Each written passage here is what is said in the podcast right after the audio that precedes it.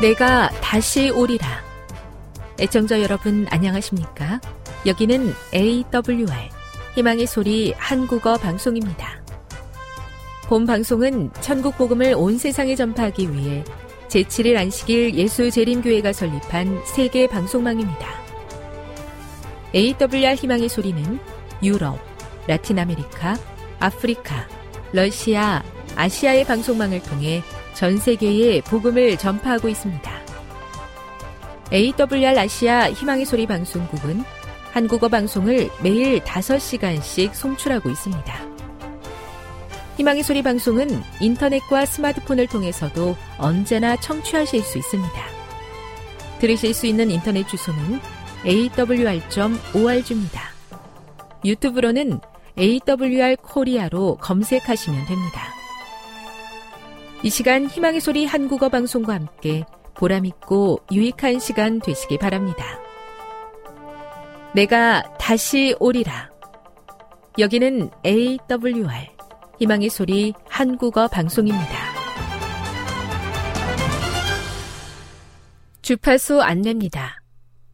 괌에서 송출하는 우리 방송은 한국 표준시로 새벽 1시 30분에 11,955kHz로 새벽 2시 30분에 15,530kHz로 새벽 5시에 9,700kHz로 3회에 걸쳐 송출하고 있습니다.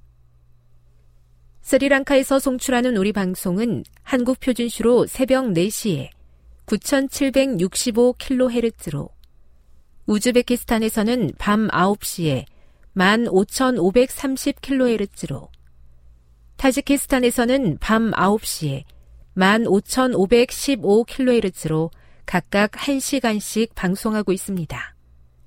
애청자 여러분의 많은 청취 바랍니다.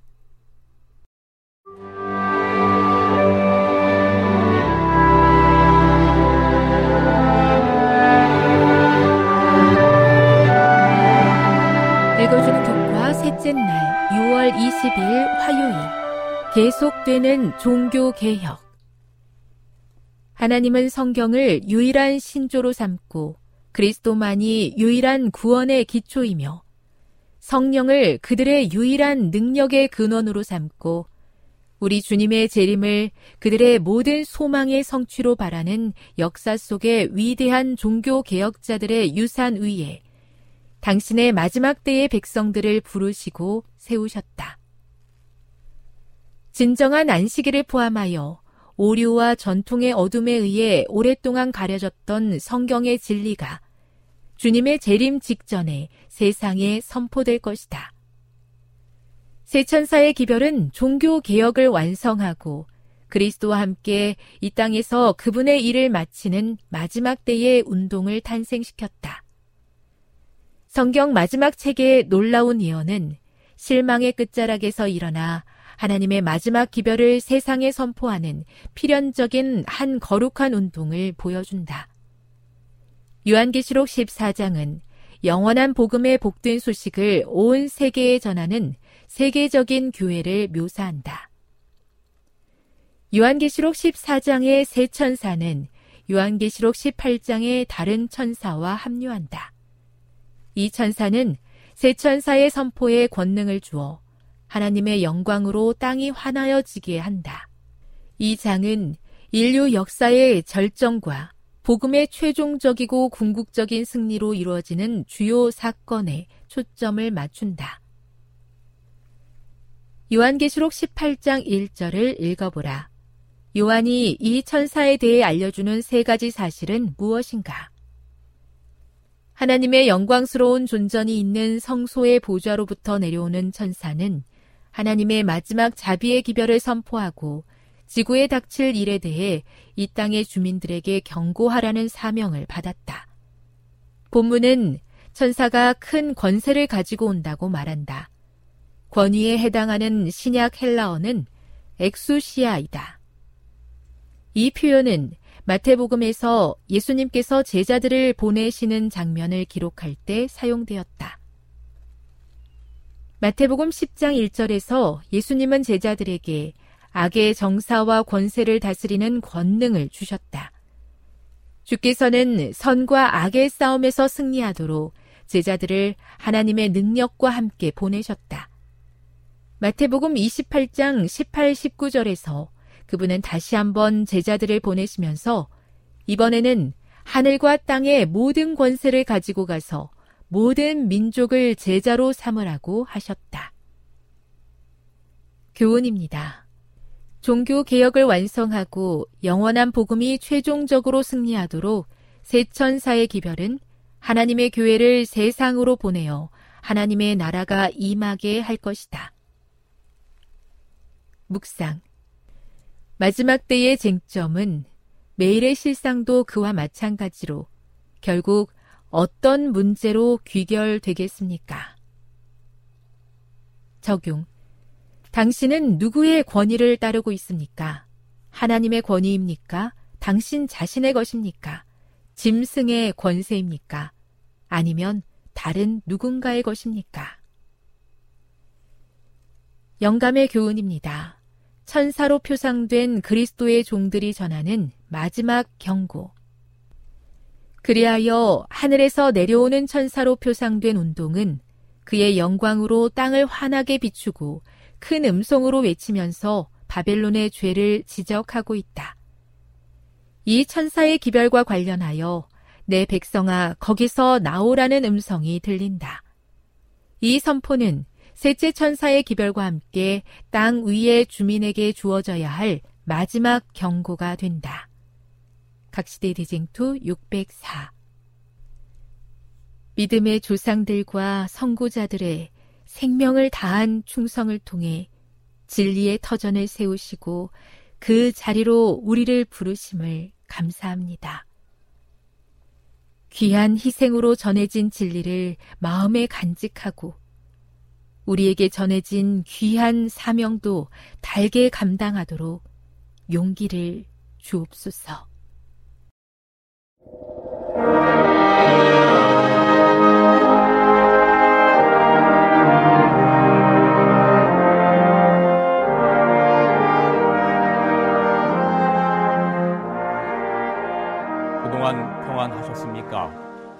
계속되는 요한계시록의 말씀을 증거하겠습니다. 오늘은 요한계시록 2장 영원한 불침번을 서고 계시는 그리스도란 제목으로 말씀을 드립니다. 오늘 말씀을 드리기 전에 지난 시간 드린 말씀 계시록 1장의 말씀을 간단히 정리하고 오늘 말씀을 드립니다. 반모섬에 유배되어 있던 90세가 다 된 노인 요한에게 안식일에 예수 그리스도께서 일곱 금초대 사이를 다니시는 대제사장의 모습으로 감격스럽게 나타나셨습니다. 계시록 1장 20절에 의하여 일곱 촛대는 일곱 교회를 표상하는데 왜 예수님께서 일곱 교회, 일곱 촛대 사이를 다니시는 모습으로 그렇게 자신을 요한에게 드러내셨을까? 여러분 성소에서 촛대는 제사장이 아침 저녁으로 간검하여 꺼지지 않도록 대단히 세심한 주의를 필요로 하는 성물로 관리되도록 되어 있었습니다. 출애굽 27장 21절에 아론과 그의 아들들은 아침 저녁으로 그 등불을 간검하여서 꺼지지 않도록 그것을 이스라엘 자손의 대대로 영원한 규례로 삼도록 그렇게 삼으셨습니다. 여러분 시대 시대마다의 바로 촛대가 상징하는 하나님의 교회는 바람 앞에 촛대처럼 풍전 등호와 같은 상황 가운데 있었습니다. 그 어느 시대도 하나님의 진실된 교회가 선과학의 대쟁투 가운데 안전하게 있었던 적은 거의 없었던 것이었습니다. 그러나 그러한 풍전 등호와 같은 상황 가운데 하나님의 교회가 있었지만 마침내 하나님께서 함께 하심으로 꺼지지 않도록 그 시대 시대를 이어왔습니다. 마찬가지로 이것에 대한 표상으로 주님은 그 세심하게 주의를 기울여야만 했던 그 일곱 촛대 사이를 지나다니는 모습으로 나타나심으로 말미암아 하나님께서 얼마나 교회를 하나님의 자녀를 정말로 어렵고 힘든 그러한 삶이지만 함께 하셔서 마침내 승리하게 될 것이라고 하는 바로 그 약속을 요한에게 일곱 촛대 사이를 다니시는 모습으로 드러나면서 바로 그렇게 주님께서 약속하시는 모습을 우리는 바라보게 되는 것입니다. 여기 마태복음 12장 20절에 상한 갈대를 꺾지 아니하며 꺼져가는 심지를 끄지 아니하기를 심판하여 이길 때까지 하겠다. 일곱 촛대가 상징하는 바로 그 하나님의 교회들. 그 교회는 비록 꺼져가는 촛대와 같을다 할지라도 촛불과 같다 할지라도 마침내 심판하여 이길 때까지 예수 그리스도께서 교회를 세심하게 돌보실 것이라고 하는 바로 그 약속의 표징으로 주님께서는 일곱 촛대 사이를 다니시는 대제사장의 모습으로 요한에게 나타나신 것입니다. 여기 가래 뽑은 기별 기별 2권 396페이지에는 우리가 잘 아는 말씀이 기록되어 있지요. 교회는 비록 연약하고 흠이 있을지라도 지상의 그리스도께서 최고의 관심을 쏟는 유일한 대상이다. 그리스도께서는 끊임없는 염려로 교회를 지키시며 당신의 성령으로 교회의 힘을 북돋우신다. 얼마나 위로가 되는 말씀입니까? 이런 의미로 예수 그리스도께서는 일곱 촛대 사이를 나타나셨고 바로 계시록의 메시지를 요한에게 주심으로 말미암아 당시에 일곱 개의 소아시아 교회들에게 이 위로의 메시지를 이 용기의 메시지를 보내라고 지시하신 것입니다.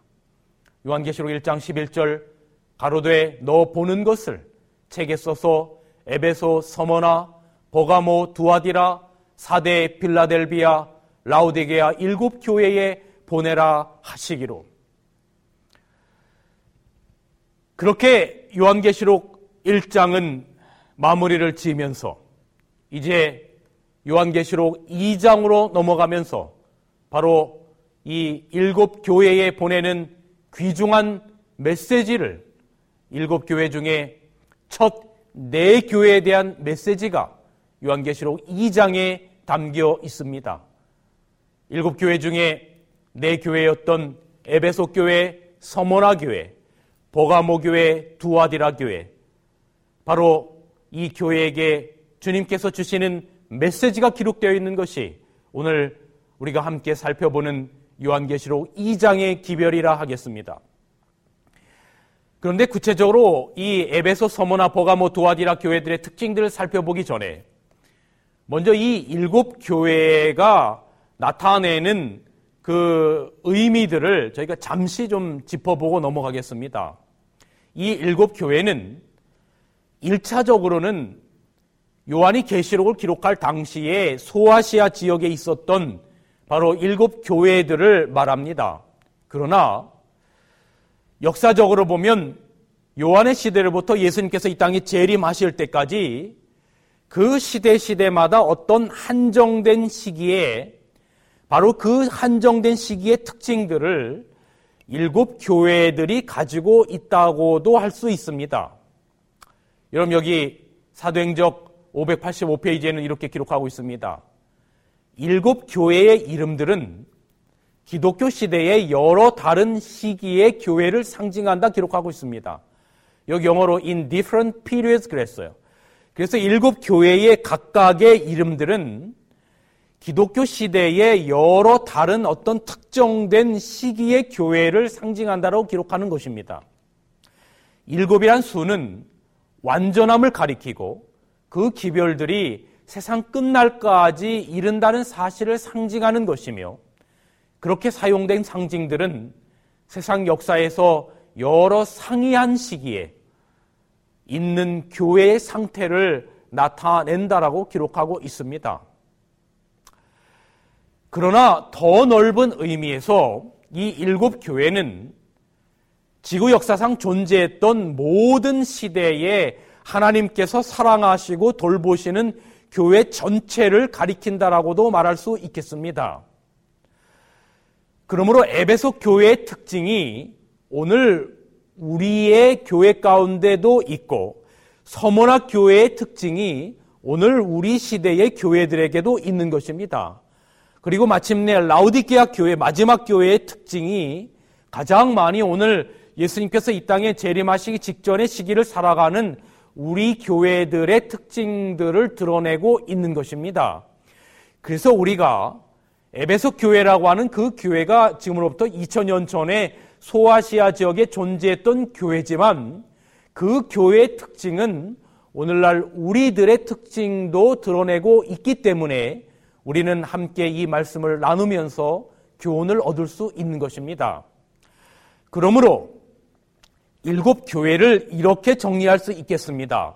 첫째는 요한 당시에 소아시아 지역에 있었던 일곱 개의 교회들이 일차적인 첫 번째 의미이고 둘째는 요한의 시대로부터 예수님께서 이 땅에 재림하실 때까지 어떤 시기마다의 한정된 시대의 교회를 상징한다라고 볼 수 있고 셋째는 하나님께서 돌보시는 지구 역사상 존재했었던 모든 교회들을 나타내고 표상한다라고 우리가 생각해 볼 수 있습니다.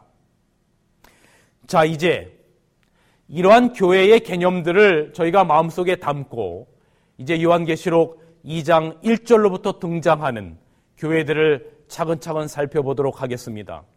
요한계시록 2장 2장 1절은 이렇게 시작합니다. 에베소 교회의 사자에게 편지하기를 자, 1차적으로 주어지는 이 메시지는 예수님께서 요한을 통하여 하나님께서 요한을 통하여 에베소 교회에게 주어지는 메시지로 주신 것입니다. 그러나 말씀드린 것처럼 이 에베소 교회는 초기 교회 시대의 특징들을 대단히 잘 드러내고 있습니다. 그래서 학자들은 에베소 교회는 시기적으로 AD 31년서부터 100년까지의 존재했던 그 하나님의 교회의 시대를 표상한다라고 말합니다. 이런 의미를 우리의 마음 가운데 염두에 두고 여러분 에베소 일곱 교회 중에 첫 번째 교회인 에베소 교회는 고대 소아시아의 유명한 도시 에베소라고 하는 지역에 세워진 교회였습니다. 에베소 지역은 그 당시 이집트의 알렉산드리아 그리고 수리아의 안디옥과 더불어 동방에서 가장 크고 중요한 도시가 에베소 지역이었습니다. 아시아의 마지막 항구인 에베소는 국제적인 무역항이었으며 항구는 선박으로 꽉 찼고 거리는 각 나라에서 온 사람들로 붐비는 상업의 중심지였습니다. 굳이 오늘날 우리나라로 말한다면 아마 인천항과 같은 그런 도시가 아니었을까 생각해 봅니다. 온 아시아에서 온 물건들이 이곳에 모였다가 유럽으로 실려갔고 유럽의 물건들도 이곳으로 와서 아시아로 팔려나가는 대단히 중요한 무역과 상업의 중심지가 에베소라고 하는 지역이었습니다. 이 에베소 교회는 사도 바울이 사도행전 19장과 20장에 나타나는 제2차 선교 여행 중에 이 에베소 지역에 3년을 머물면서 교회를 세우고 온 아시아에 전도하기 위한 전초 기지가 되었던 곳이 바로 에베소 교회입니다. 이 시기는 앞서 말씀드린 것처럼 서기 31년 오순절 성령 강림과 함께 폭발적으로 복음이 전파되었던 초기 기독교 시대에 해당됩니다. 바로 교회, 교회가 초대 교회가 형성되고 발전된 시기가 바로 이 시기라 하겠습니다. 그런데 여러분 이 시기에 여러 가지 특징 가운데 대단히 중요한 특징 가운데 하나가 있는데 그것이 바로 인내라고 하는 단어입니다. 에베소 교회는 인내하는 교회의 시기입니다. 여기 요한계시록 2장 2절로 3절의 말씀을 읽어 드립니다. 내가 내 행위와 수고와 내 인내를 알고 또 악한 자들을 용납지 아니한 것과 자칭 사도라 하되 아닌 자들을 시험하여 그의 거짓된 것을 내가 드러낸 것과 또 내가 참고 내 이름을 위하여 견디고 게으르지 아니한 것을 아노라 말했어요. 견디고 게으르지 아니한 것을 아노라. 인내한다는 것입니다. 여러분, 인내한다는 것은 참으로 어떤 면에서는 고통의 시간입니다. 열매를 얻기 위하여 농부가 인내하듯이 자녀의 아름다운 성장을 위하여 부모의 인내가 있듯이 여러분 교회도 우리 그리스도인들도 인내가 중요합니다. 여러분 성경에 흐르는 인내의 아름다운 열매들이 몇 가지들이 있는데 살펴보도록 하겠습니다. 그래서 에베소 교회가 얻은 그 견디었다라고 하는 인내했다라고 하는 그 칭찬이 오늘 우리의 삶 가운데 우리의 교회들에게도 있게 되기를 바라는 마음으로 인내의 성경에 흐르는 몇 가지 아름다운 열매들을 살펴보겠습니다. 첫 번째로 인내하는 교회는 열매를 얻겠다 그랬습니다. 여기 누가 본 8장 15절에 보면 봄에 꽃을 피우고 여름에 뜨거운 햇볕 아래서 인내하는 바로 나무가 가을에 아름다운 열매를 맺듯이 여기 누가 본 8장 15절에는 그러한 열매에 대한 약속을 기록하고 있는 것입니다. 좋은 땅에 있다는 것은 착하고 좋은 마음으로 말씀을 듣고 지키어 인내로 결실하는 잔이라고 기록하고 있습니다. 여러분, 열매를 맺는다는 것, 바로 그것은 인내 없이는 불가능한 것입니다. 올라 우리가 교회에서도 우리가 하나님의 말씀을 듣고 그 말씀을 우리가 인내하고 지키고 간수할 때 마침내 우리는 열매를 맺는 것입니다. 그래서 이 인내라고 하는 것은 바로 열매를 맺는 대단히 중요한 요소가 아닐 수 없습니다. 두 번째, 인내하는 교회는 영혼을 얻습니다. 여기 누가복음 21장 19절에 너희의 인내로 너희 영혼을 얻으리라 그랬어요. 여러분, 오늘 우리 자신의 우리 자신의 모습, 우리 자신도 신앙이라고 하는 바로 이 믿음을 지키는 것, 인내를 통하여 지킬 수 있을 뿐만 아니라 우리가 많은 영혼들을 구원하는 것도 인내가 없이는 불가능한 것입니다. 그래서 우리가 교회에서 많은 영혼들을 구원하는 것, 구원이 인도, 많은 성도들을 교회로 인도하는 분들을 보면 정말로 그분들의 그 영혼들을 위한 인내가 얼마나 아주 정말 뜨거운 마음으로 그들을 위하여 견디며 그들을 사랑하는 그런 마음을 우리는 바라보게 되는 것입니다. 그래서 인내하는 교회가 영혼을 얻는 것입니다. 우리 자신의 구원뿐만 아니라 잃어버린 영혼들을 얻는 교회와 성도들은 바로 인내하는 자라고 말할 수 있겠습니다. 세 번째로 인내하는 교회는 약속하신 것을 받습니다. 여기 히브리서 10장 36절에 너희에게 인내가 필요함은 너희가 하나님의 뜻을 행한 후에 약속하신 것을 받기 위함이다 그랬어요. 주님께서 우리들에게 약속하신 많은 것들, 특별히 영광 가운데 이 땅에 재림하시는 재림에 대한 그 약속도 마침내 우리가 인내함으로 얻을 수 있는 것이 아닌가라고 하는 생각이 듭니다.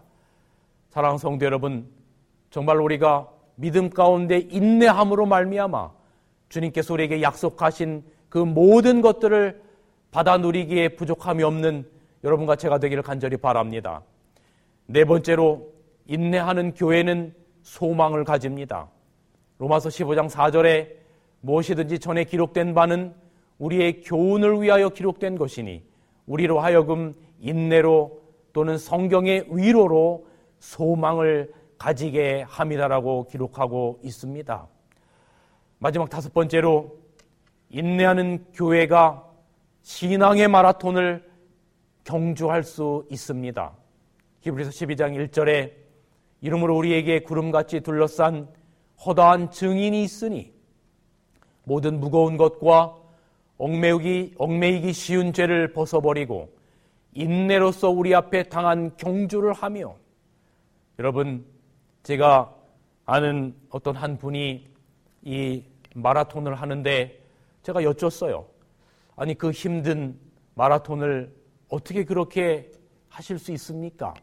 그러자 이분이 저에게 했던 이야기는 마라톤 이 42.195를 뛰는 과정은 정말로 말로 형용할 수 없는 인간의 어떤 한계를 체험하는 그런 과정이지만 마침내 꼬린 지점에 다가갔을 때 환호하는 많은 사람들과 가족들이 그곳에서 영접해주고 환영하는 그 기쁨과 감격 때문에 42.195의 그 고통을 참을 수 있다라고 하는 이야기를 제가 들었습니다. 여러분, 우리가 마침내 그러할 것입니다. 우리가 마침내 인내로서 우리의 당한 경주를 하고 우리가 마침내 새하늘과 새 땅에 이르게 될 때에 우리의 헝클어진 머리에 정한 금관을 씌우시고 우리의 더러워진 옷을 벗기고 의의 두루마리를 입히시는 그 마지막 경주의 꼬린 지점에 어떤 자가 설 수 있느냐? 인내하는 자가 바로 그 자리에 설 수 있는 영광을 누리는 것입니다. 여러분, 바로 이 에베소 교회는 그러한 인내하는 교회였습니다. 이 에베소 교회의 인내의 모습이 세상 역사의 마지막을 살아가는 우리들에게도 가장 필요한 덕목이 아닌가 싶습니다. 여기 요한계시록 14장 12절에 성도들의 인내가 여기 있나니 성도들의 인내가 여기 있나니 저희는 하나님의 계명과 예수 믿음을 지키는 자니라. 하나님의 계명을 지키고 예수 믿음을 지킨다는 것이 쉽지 않은 일임을 성도들의 인내가 필요한 일임을 성경은 그렇게 기록하고 있는 것입니다. 여러분, 참 믿음을 지킨다는 것이 인고의 세월이 없이는 불가능한 것 같다는, 불가능한 것 같다는 생각이 듭니다. 제가 목회를 하면서 꽤 많은 곳에 집회를 다녀보면 어느 교회를 가든 그 교회를 든든히 지키시는 우리 장로님이든 집사님이든 평신도 지도자들이 계심을 봅니다. 저는 그분들의 모습을 보면서 이분들이야말로 정말로 하나님의 사람이란 생각이 드는 겁니다. 특별히 저 시골의 연약한 교회에서 꺼져갈 듯, 꺼져갈 듯한 그 교회들을 마치 이 촛대가 바람에 꺼져갈 듯한 모습처럼 그러한 교회들을 평생의 수고로 지키시는 분들을 제가 바라보면서 아, 이분들은 정말로 하나님의 사람들이구나라는 생각을 지울 수가 없어요. 분명히 하나님께서 그분들을 끝까지 책임지실 것을 저는 믿습니다. 오늘 어쩌면 이 방송을 보시는 우리 분들 가운데 정말 연약한 교회에서 바로 이 방송으로 예배 드리시는 분들도 분명히 있는 줄 알고 있어요. 그렇게 교회를 평생의 수고로 지키시는 분들, 여러분 모두를 정말 우리 하나님께서 끝까지 책임지시고 마침내 이길 때까지 여러분과 함께 하심을 기억하면서 우리가 같은 믿음 안에서 용기를 가지고 살아가게 되시기를 간절히 바랍니다. 저는 성경의 많은 안타까운 이야기 중에 디모데후서 4장 10절에 바울의 이 말 속에서 대단히 큰 안타까움을 느끼는 것입니다. 디모데후서 4장 10절에 대만은 이 세상을 사랑하여 나를 버리고 데살로니가로 갔고 그레스게는 갈라디아로 디도는 달마디아로 갔고 여기 한동안 믿음 가운데 있었다가 세상을 사랑하여 세상으로 나아간 사람들을 사도 바울은 언급하면서 참 안타까운 이야기를 하고 있는 것입니다. 오늘 에베소 교회의 성도들 중에 어떤 이들은 인내로서 믿음을 지켰지만 어떤 이들은 첫사랑을 버리고 세상으로 떠나간 사람들이 있는 겁니다. 복음을 버리고 떠나간 사람들이 있는 겁니다. 그래서 요한계시록 2장 4절에 그러나 너를 책망할 것이 있나니 너의 처음 사랑을 버렸느니라. 여러분 노홍수 당시에 한때는 방주를 짓느라고 방주 안에 있던 자들이 비가 오던 날에는 홍수가 내리던 날에는 방주 밖에 있어서 멸망을 받았어요. 이것이 우리의 모습이 되지 않기를 간절히 바랍니다. 인내로서 끝까지 주님 안에서 충성된 종들이 되시기를 기도합니다. 그래서 요한계시록 여기 2장 7절에는 이기는 자들에게 주님께서 주시는 약속이 있는 겁니다. 귀 있는 자들은 성령이 교회들에게 하시는 말씀을 들을지어다. 이기는 그에게는 내가 하나님의 낙원에 있는 생명나무의 과실을 주어 먹게 하리라.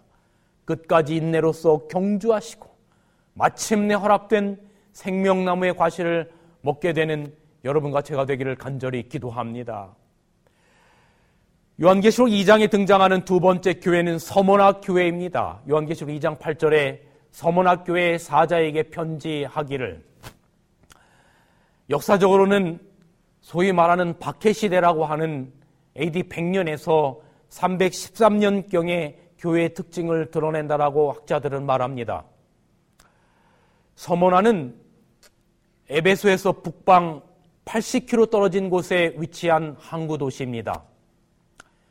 일곱 도시 중에 유일하게 현재까지 존속하며 터키의 제3 현대 도시가 된 바로 이즈미르가 지금의 그 이즈미르라고 하는 터키의 도시가 바로 서모나 지역입니다. 특별히 이 도시는 아름답고 과학의 그리고 의술의 기술이 대단히 많이 발달된 그러한 도시였습니다. 서머나 교회는 사도 요한의 제자였던 폴리갑이 감독으로 사역한 곳이 바로 서머나 교회입니다. 제자들과 사도들이 모두 죽고 에베소 교회 시대가 끝나자 그리스도인들은 목자를 잃은 양처럼 외롭고 힘겨운 신앙의 삶을 살아야 했습니다. 사단은 그런 서머나 교회를 향하여 강력한 핍박을 가함으로써 하나님의 교회를 뿌리 뽑아 없애보려고 했죠. 그래서 이 서머나 시대에 바로 AD 100년에서 313년에 그 시대의 특징은 바로 로마 제국 내에 교회를 위한 핍박이 아주 대단했던 그런 시기가 바로 서문화 교회가 표상하는 그러한 시기였다라고 우리가 볼 수 있습니다. 에베소 교회의 로마 제국 내에 복음이 에베소 교회 시대에 불길처럼 번져나갔고 그래서 그 복음이 폭발적으로 초대교회가 성장했었죠. 그런데 그 복음을 전하는 교회를 향한 로마 제국의 박해가 바로 그 뒷배경은 사단이었죠. 가장 조직적이고 격렬하게 로마 제국의 박해가 있었던 바로 그 시기, 바로 그 시기가 서문화 교회가 표상하는 바로 그 시기였습니다. 그 박해는 AD 313년 로마의 콘스탄틴 황제가 밀란 칙령을 내려서 여러분 여기 이 화면에 나타나는 이 문서를 보시기 바랍니다. 밀라노 칙령을 내려서 교회의 자유를 선포함으로 일단은 끝났습니다. 바로 그 313년 밀란 칙령이 내려지기 전까지 핍박이 많았던 교회가 표상하는 그 시기, 바로 그 시기가 서머나 시대라고 말할 수 있겠습니다. 에베소 교회가 인내하는 교회라면 서머나 교회는 극심한 박해 가운데서도 충성하는 교회라고 말할 수 있겠습니다. 여기 요한계시록 2장 10절에 내가 장차 받을 고난을 두려워 말라 볼저다 마귀가 장차 너희 가운데 몇 사람을 오게 던져 시험을 받게 하리니 너희가 10일 동안 환란을 받으리라. 여기 10일 동안 환란을 받으리라고 하는 이 10일이라고 하는 데는 큰 의미를 안 두셔도 됩니다. 어떤 일시적인 환란의 기간으로 우리가 그렇게 이해하면 되겠습니다. 로마 원형 경기장에서 수많은 그리스도인들이 처형을 당합니다. 순교는 죽도록 충성하는 자들 가운데서 나왔습니다. 믿음의 사람 가운데 순교가 나왔습니다. 말씀의 반석 위에 굳게 섰던 자들 가운데 순교가 순교자가 나왔습니다. 순교의 시대. 바로 이런 가장 극심한 핍박 가운데 있던 교회지만 여러분 놀랍게도 이 교회는 책망이 없는 교회입니다. 성경에 충성에 대한 많은 메시지들이 있습니다. 마태복음 25장 21절에 그 주인 이르되 잘하였도다 착하고 충성된 종아 내가 적은 일에 충성하였음에 내가 많은 것을 내게 맡기리니 내 주인의 즐거움에 참여할지어다 하고 누가복음 16장 10절에 지극히 작은 것에 충성된 자는 큰 것에도 충성되고 지극히 작은 것에 불의한 자는 큰 것에도 불의하니라. 고린도전서 4장 2절 그리고 맡은 자들에게 구할 것은 충성이니라. 이렇게 충성된 자에게 허락된 상급이 바로 서문학교회에 약속된 상급인데 그것은 바로 이것입니다. 요한계시록 2장 10절 내가 죽도록 충성하라. 수많은 핍박과 고난들이 있어서 순교자들이 나타났지만 그러나 죽도록 충성하라. 그리하면 내가 생명의 면류관을 내게 주리라. 귀 있는 자는 성령이 교회들에게 하시는 말씀을 들을지어다. 이기는 자는 둘째 사망의 해를 받지 아니하리라. 충성된 자가 생명의 면류관을 받고 영원한 죽음인 둘째 사망의 해를 받지 않겠다라고 말하고 있는 것입니다. 여러분, 오늘 우리의 삶 가운데 비록 이 시대가 그리 녹록하지는 않은 그런 시대입니다. 이런 시대에 충성된 주님의 일꾼으로 믿음을 지킨다는 것. 여러분 이것도 또한 쉽지 않은 일일 것입니다. 에베소 교회에서 우리가 인내를 배웠듯이 서머나 교회를 통하여 우리는 마침내 충성된 자가 영원한 생명의 멸류관을 받겠다라고 하는 그 약속이 여러분과 저에게서 성취되기를 정말로 간절히 기도합니다. 세 번째로 이어지는 요한계시록 2장의 교회는 바로 보가모 교회입니다.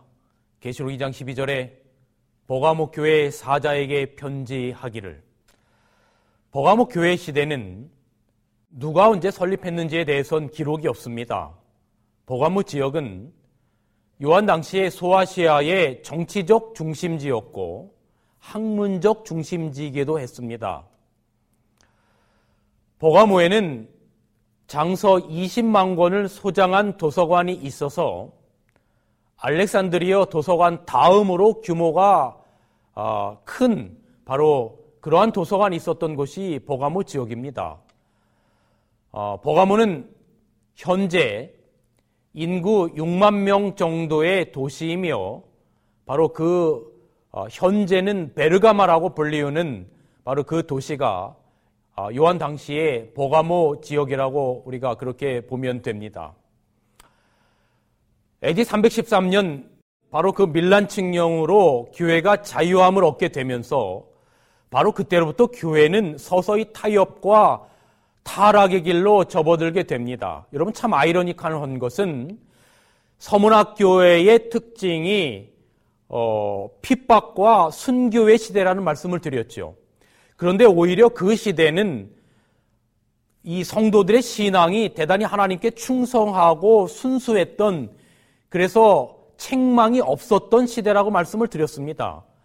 그런데 이제 오히려 밀란 칙령으로 말미암아 교회가 자유함을 얻게 되면서 더 신앙이 불길처럼 타올라야 할 것 같은데 신앙의 자유함이 인정되면서부터 교회는 아이러니컬하게도 서서히 타협과 타락의 길로 접어들게 되는 시기가 바로 이 시기입니다. 타락한 교회는 교회의 순수성을 잃어버리고 세상의 세력과 손을 잡고 정치적 힘을 얻습니다. 성경에 하나님의 순수한 교회가 표상하는 여자가 순결을 저버리고 배도하여 타락한 상태로 변질된 시대입니다. 배도한 여자의 형상이 바로 정치적 권력과 이교의 관습으로 치장을 하고 등장한 로마 교회, 바로 로마 중세 카톨릭의 모습을 드러내는 시기입니다. 바로 이 보가무 시대가 말이죠. 세상과의 타협은 교회의 축복이 아니라 재앙이 되었습니다. 국가는 교회 특권을 주는 대신에 교회에 대하여 일정한 양보를 요구하였고 교회도 그것을 거절하기가 어렵게 되었던 것입니다. 여러분 이것이 바로 세상의 법칙이에요. 콘스탄틴 황제는 효과적인 통치를 위하여 로마 제국 내에 있었던 여러 이교들, 바로 그 페이거니즘, 여러 이교들과 순수했던 서문화 시대의 초대 기독교회와의 어떤 짬뽕, 둘을 합하는 그러한 시도를 하게 됩니다. 종교의 화합에 제일 걸림돌이 되었던 것이 바로 이 로마 콘스탄틴 황제 입장에서 종교의 화합에 제일 걸림돌이 되었던 것이 바로 예배 의식과 예배 일에 대한 것이었어요. 순수했던 초대 교회와 로마의 이교 로마를 합함에 있어서 가장 큰 문제가 되었던 것이 예배 의식과 예배일이 다른 것이었던 것입니다. 그래서 콘스탄틴은 많은 변화를 시도했지만 그 중에서 대표적인 것이 예배일을 성서적 안식일인 토요일에서 이교의 태양의 숭배일이었던 바로 일요일로 썬데이로 바꾸는 법을 공포한 것입니다. 그것은 성경의 말씀을 짓밟고 계명을 무시하는 엄청난 배도였습니다. 바로 이 보가모 시대는 그러한 일들이 성취되었던 시대입니다. 그런데 여러분, 이런 일들이 있을 것이 놀랍게도 다니엘서 7장 25절에는 예언이 되어 있었던 것이죠. 바로 중세의 교황권이 상징하는 바로 그 작은 뿌리, 하나님의 때와 법을 하나님의 법 10계명 가운데 때의 시간에 해당하는 유일한 법이었던 안식일 계명을 태양킹 숭배일인 일요일로 바꾸고 또 십계명에 우상을 섬기지 말란 그 계명을 없애버리고 마침내 십계명의 열 번째 계명을 두 개로 나뉘어서 아홉 번째 계명과 열 번째 계명으로 만든 중세의 바로 이 교회 캐톨릭의 십계명. 이렇게 성경의 예언은 성취되었고 바로 그러한 일들이 순수했던 교회와 정치적인 타협의 타락의 길을 걸었던 것이 바로 이 보가목 교회의 시대라고 말할 수 있겠습니다. 창조의 기념일인 안식일 대신에 이 교회의 태양 숭배일이었던 일요일을 지키도록 한 AD 321년 콘스탄티누스 왕제의 법령은 다음과 같습니다.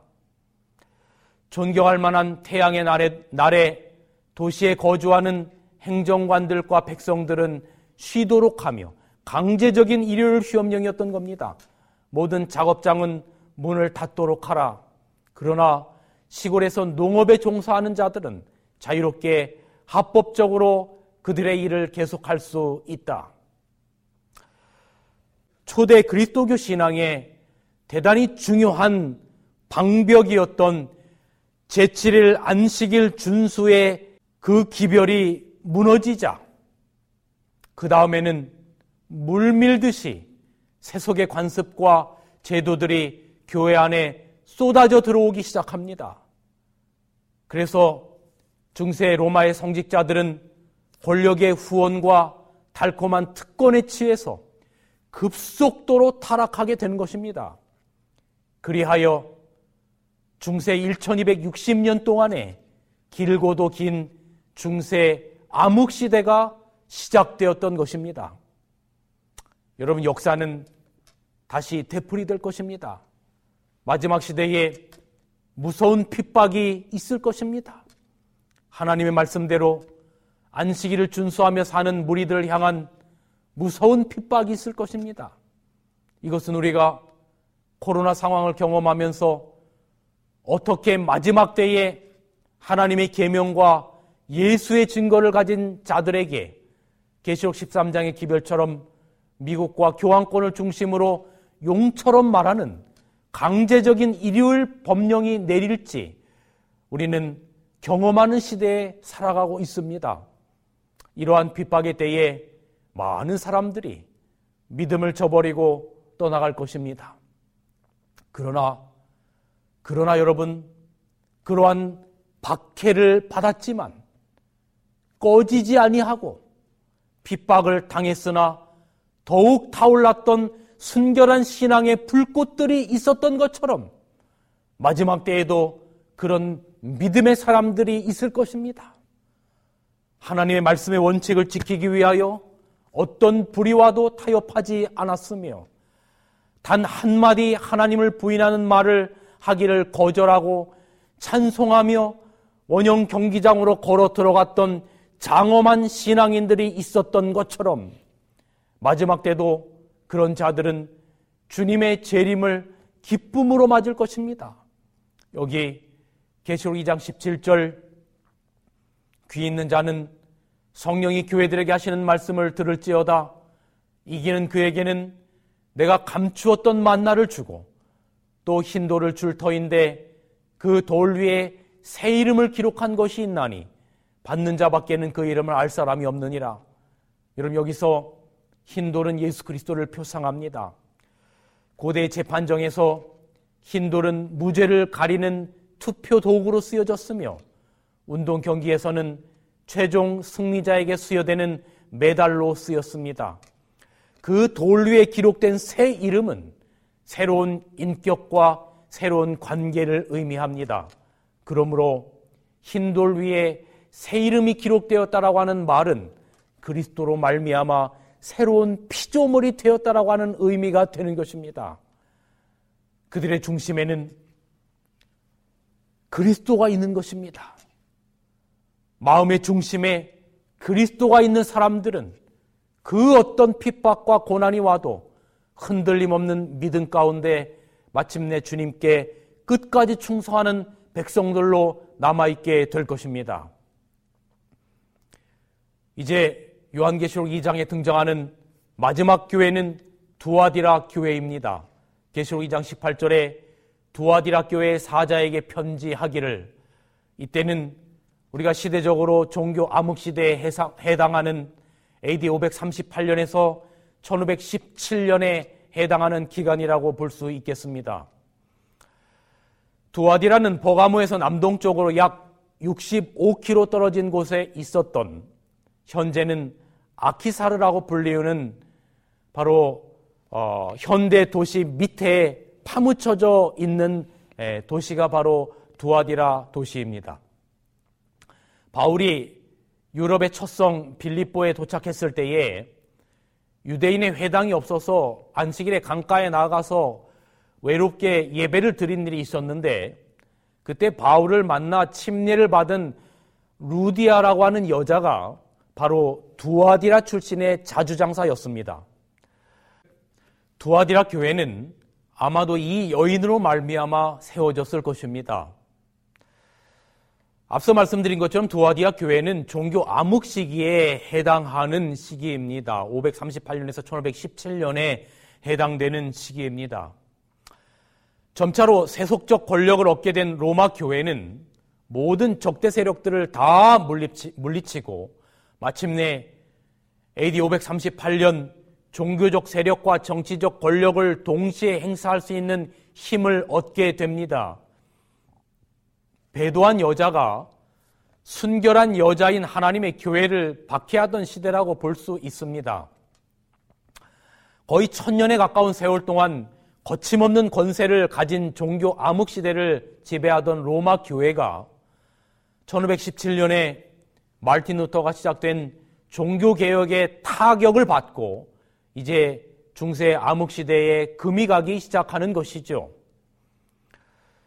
그런데 여러분, 이 긴 천년의 시간 동안 이 종교 암흑, 중세 암흑 시대에도 신앙의 순결성을 유지했던 사람들이 있었습니다. 바로 그들이 왈덴 스인들이었습니다. 그들은 이태리와 프랑스의 궁벽한 알프스 산중으로 피해서 성경을 번역하고 전하며 제7일 안식일을 성경대로 준수하고 성경의 말씀대로 순종하며 살기로 결심한 사람들이었습니다. 그들에게 그리스도께서는 더 이상의 것들을 요청하지 않으시고 다만 그 순결한 신앙을 재림 때까지 굳게 잡고 있으라고 권면하십니다. 계시록 2장 25절 다만 너에게 있는 것을 내가 올 때까지 굳게 잡으라. 26절에 이기는 자와 끝까지 내일을 지키는 그에게 만국을 다스리는 권세를 주겠다라고 약속하십니다. 쫓기고 핍박을 당하면서도 끝까지 참고 충성을 당한 충성을 다한 사람들은 마침내 만국을 다스리는 권세를 받게 될 것입니다. 이것은 그리스도의 재림 후에 성도들이 천년 동안 하늘에서 왕노릇할 것을 말씀하신 것입니다. 바로 요한계시록에 등장하는 구원받은 백성들이 심판하는 권세를 받고 하늘에서 천년 동안 왕노릇할 것이라고 하는 그 놀라운 약속을 주시는 것입니다. 여러분, 왜 계시록은 일곱 교회를 기록하고 있을까? 오늘 요한계시록 2장의 네 가지 교회들의 특징을 보면서 오늘 우리가 어떤 자세로 예수님 재림하시기 전까지 이 세상을 살아가야 되는지를 함께 생각해 보았습니다. 왜 요한 계시록은 일곱 교회를 기록하고 있을까요? 여러분, 바로 그 교회에 그리스도가 계심을 드러내고 있는 것입니다. 모든 시대 시대마다 졸지 않고 오늘 말씀의 제목처럼 불침번을 서고 계시는 그리스도가 계시기 때문에 그런 것입니다. 여기 영감의 글에는 이렇게 기록하고 있습니다. 그리스도는 영원한 불침번을 서시는 모습으로 일곱 금촌대 사이에 계시면서 이 교회에서 저 교회로 이 회중에서 저 회중에게로 이 마음에서 저 마음 속으로 다니신다. 어떤 모습으로요? 그리스도는 영원한 불침번을 서시는 모습으로 말입니다. 여러분, 남자들이 군에 가서 불침번을 선다는 것의 그 의미가 무엇인지를 압니다. 적들에게 노출되어 있는 그런 상황 가운데 불침번을 선다라고 하는 것은 모든 그 군사들의 목숨을 담보로 하는 대단히 중요한 일인 것입니다. 목숨을 지키는 중요한 일인 것입니다. 여러분, 그리스도께서 교회와 회중과 우리들의 마음에 불침번을 서신다. 얼마나 감격스러운 이야기입니까? 각 교회마다 연약한 점이 있습니다. 그리고 일곱 교회들은 고난이 많고 핍박이 끝이 없었습니다. 그러나 일곱 촛대 사이를 다니시며 하나하나 세심하게 우리를 돌보시는 그리스도가 계신 이상 아무리 무서운 역사가 진행되어도 우리는 두렵지 않을 것입니다.